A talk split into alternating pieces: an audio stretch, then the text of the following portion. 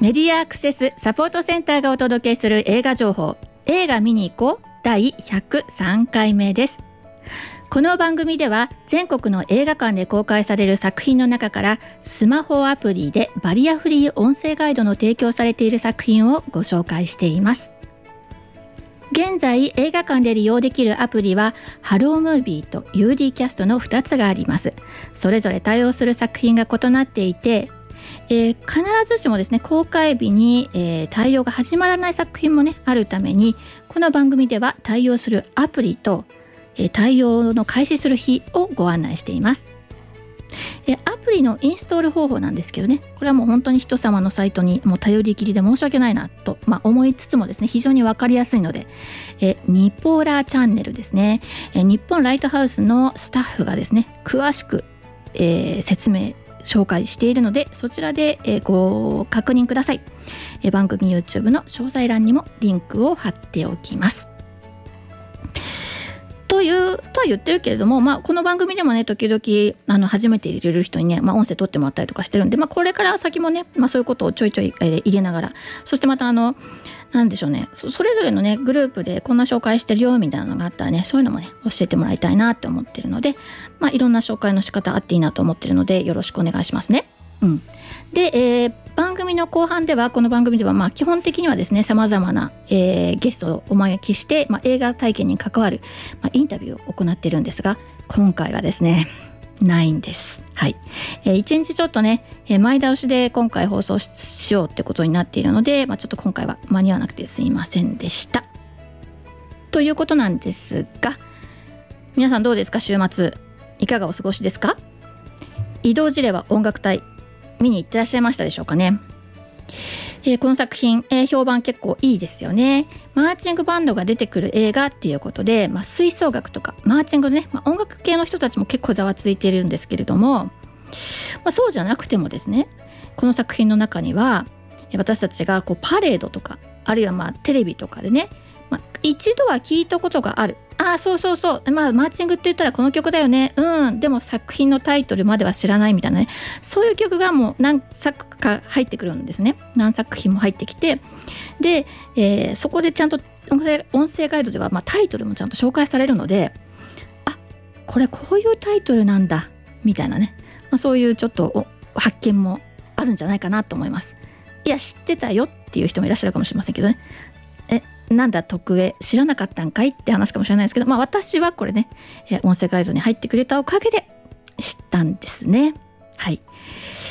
で、えー、まあ、その音楽の話で言えば阿部寛主演ですけど彼ドラムなんですね。えっ、ー、とその役の中で、まあ、彼がドラムを演奏することになる理由っていうのはまああるんですけどあのまあ初心者なんですよ。であのまあ、でも最終的にはすぐ超かっこよく叩いてるんですけどね。で監督さんがね役者さんたちみんなにあのちゃんと演奏してほしいと。あのまあ、例えば阿部寛だったらまさ初心者だった人がこのこういやいややってたね演奏がだんだんこう上手くなってでそれでまあ人間関係も変化しまた家族の関係も変化しみたいなねそういうあのまあ音楽の上達の度合いとこの彼のこう環境との関わり方の度合いが変わってくるみたいなのも描きたいから、えー、本当に演奏してくださいっていうふうに、頼んだんですって監督さんがね。でそしたら、まあそのまあ、音楽担当のね人が、えーまあ、指導するわけですけれどもえちょっとこれまずいんじゃないと。まあ理想としてはわかるけどあと1ヶ月か1ヶ月ぐらいしかないんですけどねみたいなそういう感じで、えー、みんな役者さんたちがねすごく宿泊していたらしいんですよ。でところがねその1ヶ月もしないうちにまああのみんなでバッとちょっとやってみたところあのちゃんと音楽が成立してるではないですか。ね。で曲が仕上がってるんですって。でもういやそそれで監督はまあ役者さんたちのねこの集中力とか底力を知ったなんていうエピソードもあるようなんですね。うん、前部寛さんはもともとはなんかこうリズム感とか自分あんまり好きじゃないんだけど、まあ、この作品で出会って、まあ、ドラムセット欲しいなとか買いたいなみたいなねそんなことをねちょっとインタビューで答えてるようなところもありましたよ。うん、という、えー、まだご覧になってなかったらですね、まあ、素敵な演奏、えー、映画館でぜひぜひお楽しみください。そしてねこれね見える人と一緒に行ってもいいんじゃないかなと思ってるのはねなんかね監督がね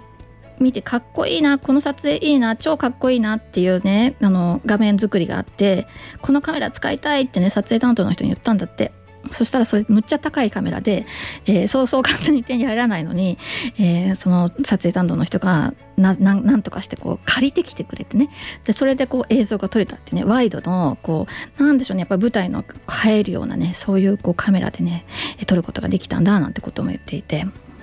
みんなのいろんなねアイディアや思いつきや夢が詰まった作品になっておりますのでお楽しみくださいということです。はいそれでは、えー、新たに今週公開されるのはですね9月1日木曜日公開で、えー、公開日から対応される「えー、魚の子」と「この子は邪悪」の2作品対応するアプリはハロームービーです。えー、っとですね、ここのところ、まあ、ランキングを、ランキングを、まあ、紹介したりしなかったりしてるんですけれども、えー、っと、じゃあね、え今回はね、新作も入ってきたり、えー、来てなかったりするんで、ちょっと紹介しますね。えー、っと、1位が、ワンピースフィルムレッドでしょ？これ強いね、やっぱりね。あのワンピースらしくないとかって言われながらもずっと1位ですよ。すごくないですか？ね、アドの演奏が超すごいっていうのとあとねこれね何がらしくないっていうかっていうか、まあ、ちょっと違ってくるかっていうとねあの、まあ、今までってこう割とルフィが、えー、敵と戦うみたいなね負けそうになって戦うみたいな仲間と頑張って戦うみたいな感じなんですけど今回戦う相手っていうかその陥った困難がねそのルフィやルフィたちが叩きのめしていい相手じゃなかったっていうとこなんですよね。でそこが、まあ、ちょっとこの今までのワンピースのドラマの作りとも違ったしいろんな意味で、えー、今までのワンピースとは違うこれなんかこう、まあ、制作の人たちもね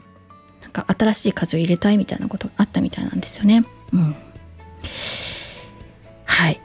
まあ、あの本当に映画館でコンサート楽しむみたいな感じで行けるこれもねもう音楽バリバリの、えー、映画になってるので、えー、いいんじゃないですかね。うん、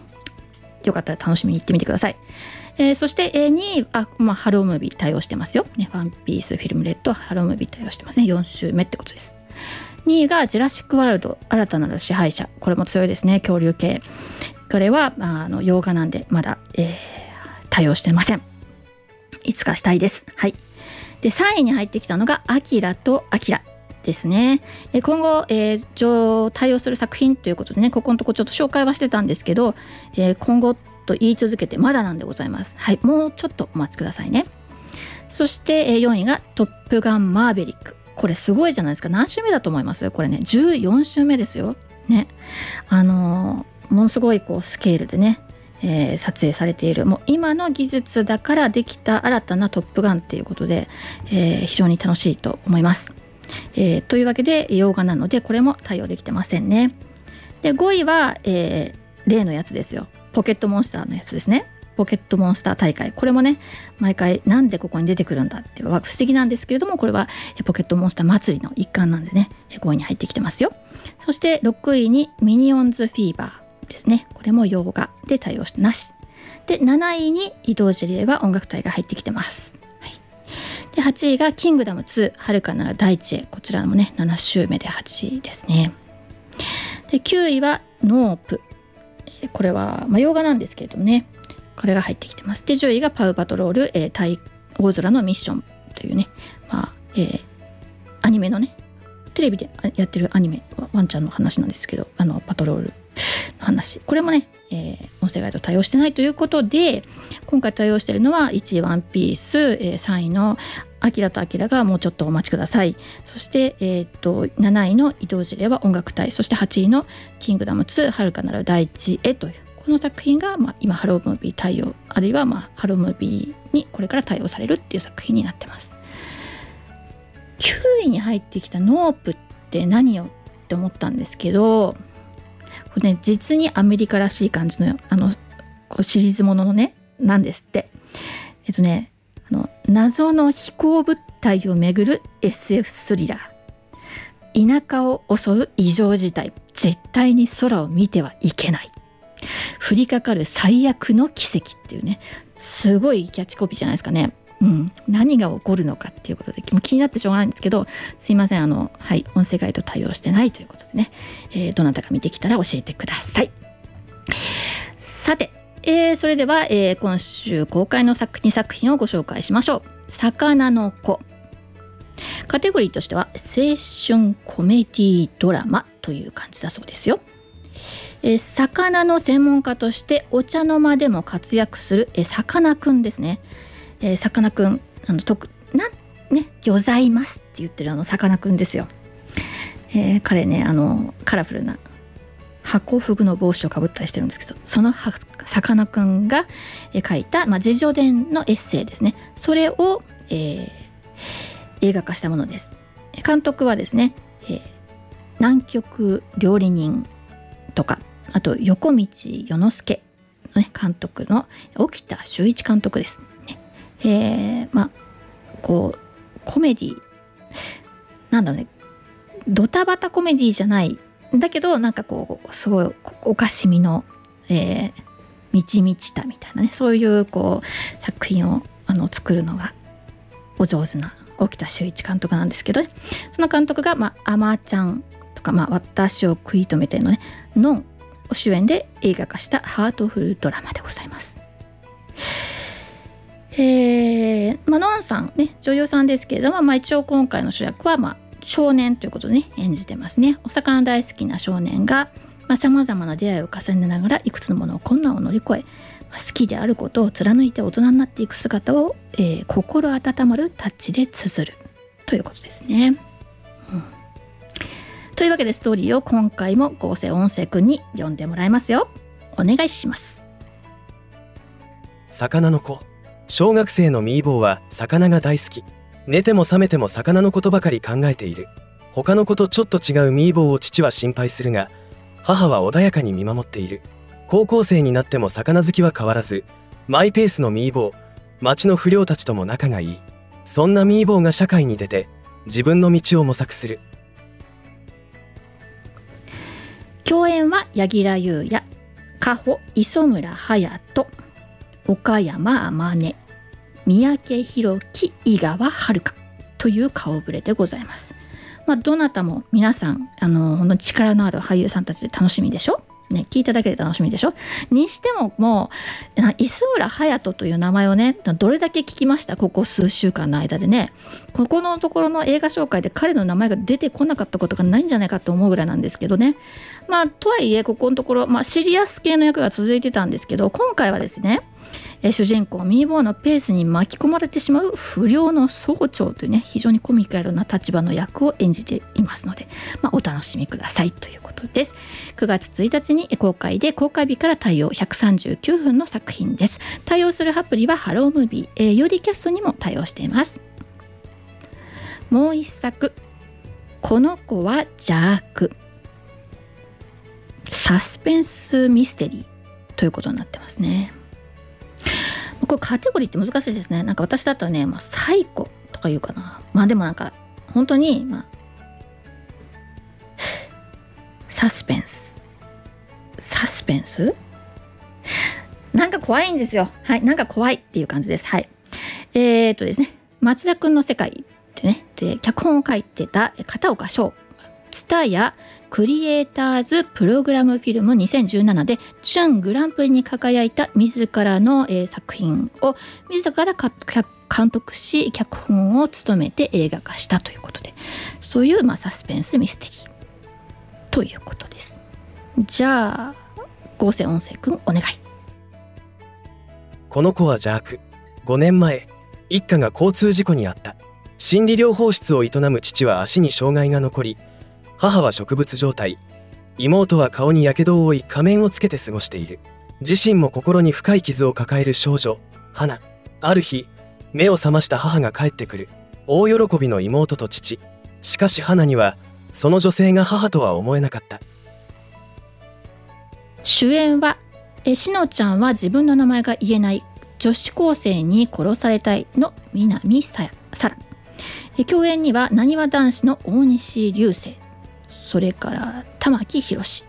ということでねあのー、まあ玉木宏がですねその診療心理療法やってる、まあ、先生なんですよ。でその娘娘さんが、まあ、南沙羅さんで、まあ、なんかこう家族の感じが不穏だわってね主演の女の子が感じている頃に、えー、もう一人の、まあ、主人公ともいえるこの大西流星君のやってる役柄の少年がですね街で起こる不思議なこう不思議なというか街で出会う不思議な人に注目してこう情報を集めてるんですけどねでその中心にこの、えー、診療心理療法室のまあがあるような気がすると。で気になってこう調べてっている中で、えー、その娘さんのね、えー、娘さんとま出会いで、まあ、巻き込まれていくのかあるいはまあ踏み込んでいくのかみたいなねでその真実を知りたいって思っている、まあ、彼らが、まあ、どんな真実と出会うのか、えー、もうこれねもう本当に何だろうちょっと前に私がもうしつこいぐらいに何週にもわたってこう死刑に至る病を押してたじゃないですか。まあ、あの時もすっごい気持ち悪いしすっごい嫌な作品だからもうすっごい見てってねわけのわかんない紹介の仕方してたと思うんですけど、まあ、今回も同じ系列のもう気持ち悪さですね。あのゾクッとするっていうかねもう誰を信じていいのおかしいのは誰なの？でそのまたってストーリーの中では、ま、あまあ少年とかがまあお父さんこれがおかしいんじゃないかっていうふうにまあ迫っていくわけなんだけどいやもしかしたらおかしいのは彼かもしれないとかああるいは彼女かもしれないとかね。もうなんかいろんなことがこう見てるうちにだんだん気持ち悪くなってっ、まあ、真実が分かれば分かるほど余計気持ち悪くなるっていうねすごい作品なんでまあよかったらあのそういうの得意な人は言ってください。えー、はい、という作品です。9月1日、えー、公開日から対応の100分の作品で対応するアプリはハロームービーです。そして今後の作品に、えー、そうですね、新たな作品が加わってますね。9月9日の百花ですね。これは、えー、川村元気プロデューサーであり脚本家であり小説家でありというね、まあ、そういう、まあ、多彩な川村元気が、えー、書いた2019年に発表した同名の小説を、まあ、自ら映画化するということで原田美恵子と、えー、菅田将暉がですねあの認知症を発症する母親とその息子という役柄で、えー、出演いたします。あのまあ何でしょう、まあ、介護を描いたっていうよりもですねこの2人の関係性ですねを、まあ、紐解いていくみたいなそういうまヒューマンドラマとなっているようですよ。そしてまず前々から紹介してるですね。8月26日に公開されてるんですけども9月公開対応となる「アキラとアキラ」です。半沢直樹シリーズで知られる人気作家池井戸潤の同名小説を竹内涼真と横浜流星の主演で映画化しています。そしてまたもうちょっと先9月16日から対応するのが、えー、公開で対応するのがヘルドックスです深町明夫小説のヘルドックス地獄の犬たちの映画化クライムアクションということで主演は岡田准一です。そして同じく9月16日公開で太陽の、え、川っぺり向こうりた。え、かもめ食堂とかね。彼らが本気で編む時はの、えー、荻上直子監督がですね2019年に発表したオリジナル長編小説の映画化主演は松山ケンイチということですね。はいまあ、作品の紹介は以上となります。今週インタビューがないんですよってねもうスト最初でも言ったし、まあ、今も言いますよ。でえっ、ー、とまあそうは言う言うけどまあだから、えー、ちょっとだけまあ私のプライベートをしょうがないな紹介してみてしまうかな、え先週末ね私すっごい久しぶりに旅に行ってきましたよ。えっ、ー、とね、まあ、仕事の関係でえっ、ー、と土曜あじゃ日曜日に予定があったわけですね。だけどそこの場所にそこの場所に朝の10時に行くには前の日から行かなきゃどうしても間に合わないくって。でえっ、ー、とでまあ便乗させ誰便乗させていってあげるよって言ってくれた人がいたんでその人が行けなくなってだから本当に自力で何かしなきゃいけないかなっていう感じで宿も自分で見つけなきゃいけなくてとはいえ、えー、と日も近いからあのあのなかなか見つからないよってなんかねあのいろんなイベントやってるみたいで宿取れないかもしれないよって言われたんだけど、まあ、たまたま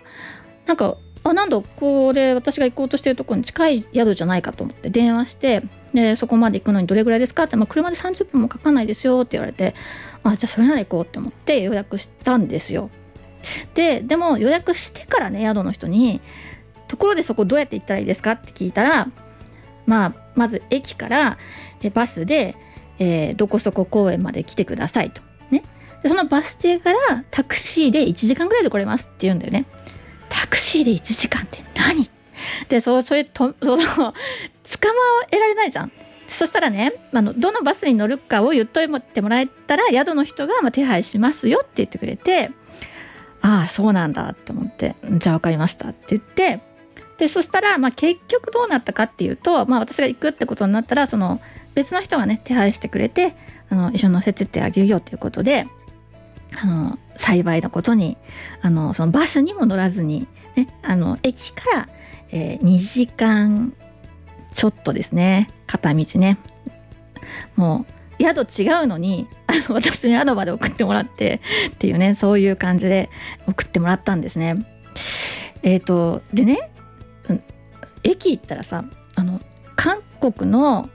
人と日本の人が一緒にやってるアイドルグループなんかね NiziU のコンサートをやってたらしくてあのその駅のところで看板をね持ってる人とかがいたりあとなんか私全然そこんなに見たことないって思ったんですけどその駅に関してはやたらとあのねツアー客が多いんですよ。もうなんかバスガイドさんが旗持って日本人なんですよでも連れられてる人たちは。でなんか20人ぐらいのツアー客がね何団体も存在するの？で年齢層もなんか40代とか50代とかと、まあ、60代とか、まあ、様々なんだけど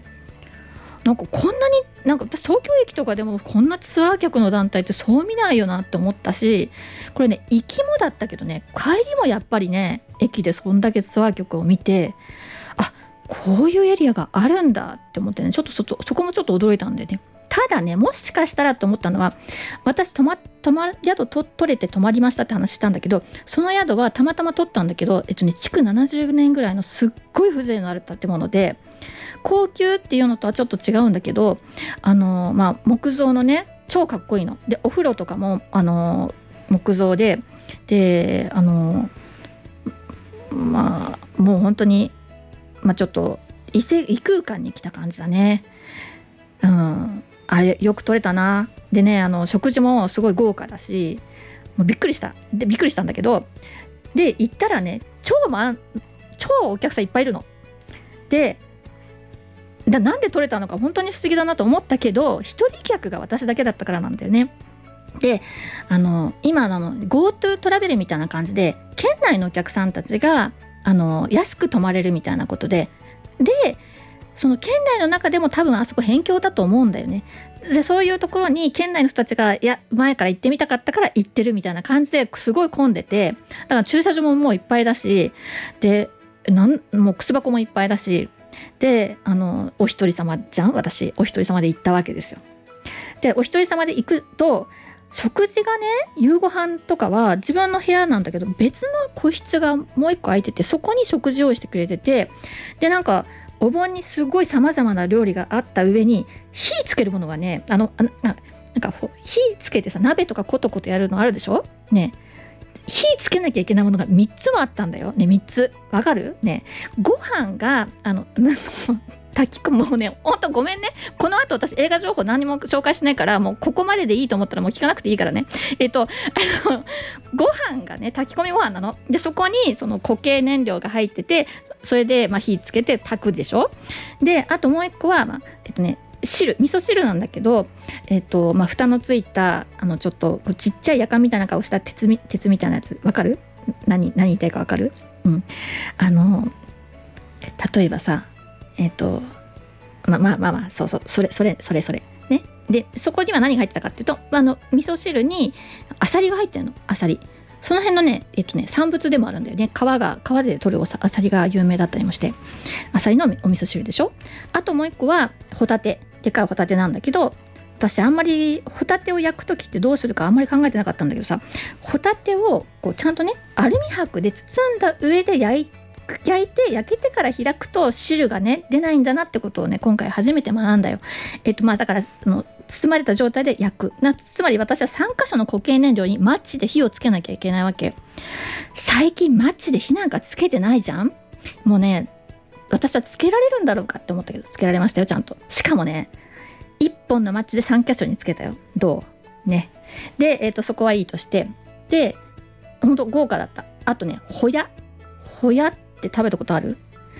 ホヤがさその周りのなんかゴツゴツしたものごと出てきたからえこれってどこまで食べていいの？みたいなね。ちょっとわからなかった初め。で私は思わず友達にあのみんなに投稿で聞いちゃったもん。これ何？どうやって食べていいの？ってね。えっとね蒸してあるんだって。あの地元の人に翌日聞いたらあれは蒸されてたんだね。って言われて蒸してあるやつと茹でてあるやつと、まあ、いろんなタイプで出てきてた。あと、まあ、もちろん、えっと、甘酢になってるやつとかね。これほほやダメな人にとってはもう辛くてしょうがなかったかもしれないけどね。面白かったよ、まあ、そんな感じの宿に泊まって、えー、楽しい体験ができましたと。そしてまあメインの翌日のその、えー、お仕事絡みのことは皆さんにねこれからお伝えしていこうと思いますけれども、まあ、前哨戦ね、えー、久しぶりの、えー、宿で贅沢な夜を過ごしたよというね、えー、楽しいご報告ができたということでいかがでしょうか、えー、今週の番組は、えー、以上となります。えー、っとではいつもながらのマスクからのお知らせで番組を終わりにしたいと思います。アルファベットの MASCA がで検索すると私たちのホームページにたどり着くことができますよ。またサイトのトップページにある映画映像のバリアフリー化を学ぼうからはバリアフリー字幕や音声ガイドのオンライン講座に参加できます。えー、そしてこの番組へは映画見てきたよはもちろんこれ期待してるんですなどぜひ教えてください。各地での活動の告知など、お寄せいただきましたら紹介していきたいと思っておりますのでよろしくお願いします。以上メディアアクセスサポートセンターから徳江さやかがお伝えしました。ではまた来週。